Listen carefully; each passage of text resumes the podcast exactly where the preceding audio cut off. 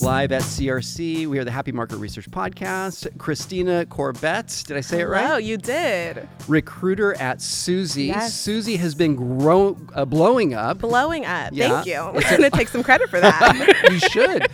Uh, because really, a company's value, I believe, is largely contrib- uh, uh, a sum of the value of the employees. Yes. Right? And so yes. You're fulfilling a very important role by recruiting and retaining top talent. But yes. Before we get into that, tell me a little bit about Suzy.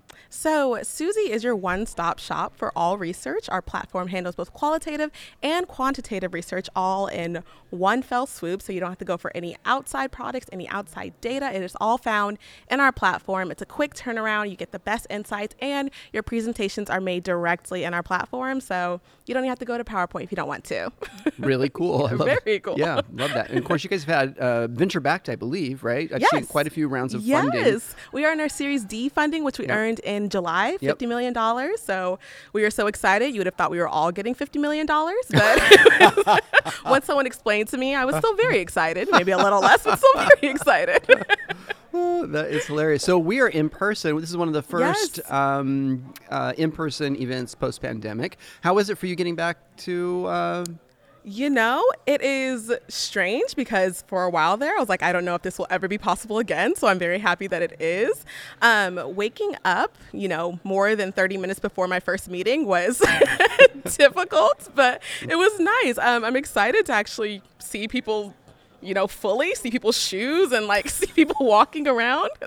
I, I'm here with some of my coworkers who I'm meeting for the first time, and like it is bizarre to see how tall people are in real life. So it's, the it's height great. thing is interesting, isn't it? It is. Yeah. It is. It changes the perspective a lot.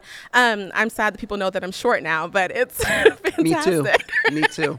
No. We should start a support club. We really should. A support club. A support. No, I like that better. Short, short support. There you go. Yeah. yeah. You know, innovative. Yeah.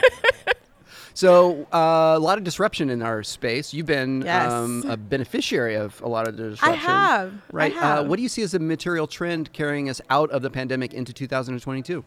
You know, I think that people now have a lot more value in themselves, which I think is, you know, twenty twenty, we will never paint over how just terrible and life-changing it was. Um, but I think that the time we had to actually pause and think about what matters to us translated very well, of course, to our personal lives, but especially to our professional lives. We know what we deserve. We know what we're worthy of. Um, and I just don't think there's any coming back from that in a good way. So I'm glad that we are where we are now. And I hope that that continues as we, you know, get back to normal, whatever that means now. I love that view that you're taking on really the improvement to the human psyche of self-awareness yeah. and and um, internal value yes. as opposed to external. What do you attribute that to?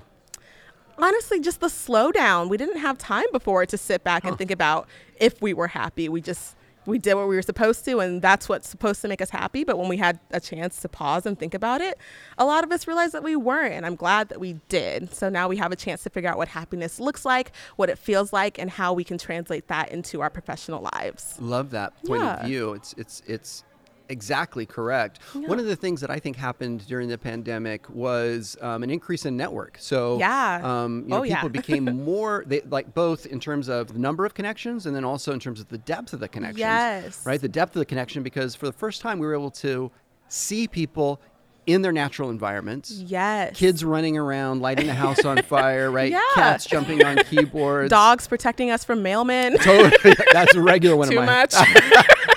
Or the Amazon guy. Oh my goodness, every day. uh, um, how do you think that's going to impact our like connectivity as we move, human connection, as we move into next year?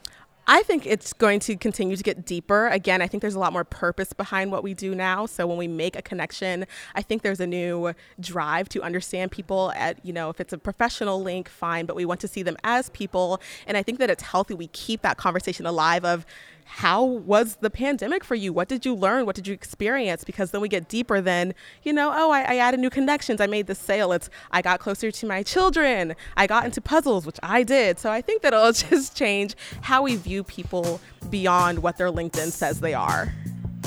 Christina Corbett, recruiter, Suzy dot com. Check yes, them out. Please do. An honor having you on the podcast. Thank you so much for having me.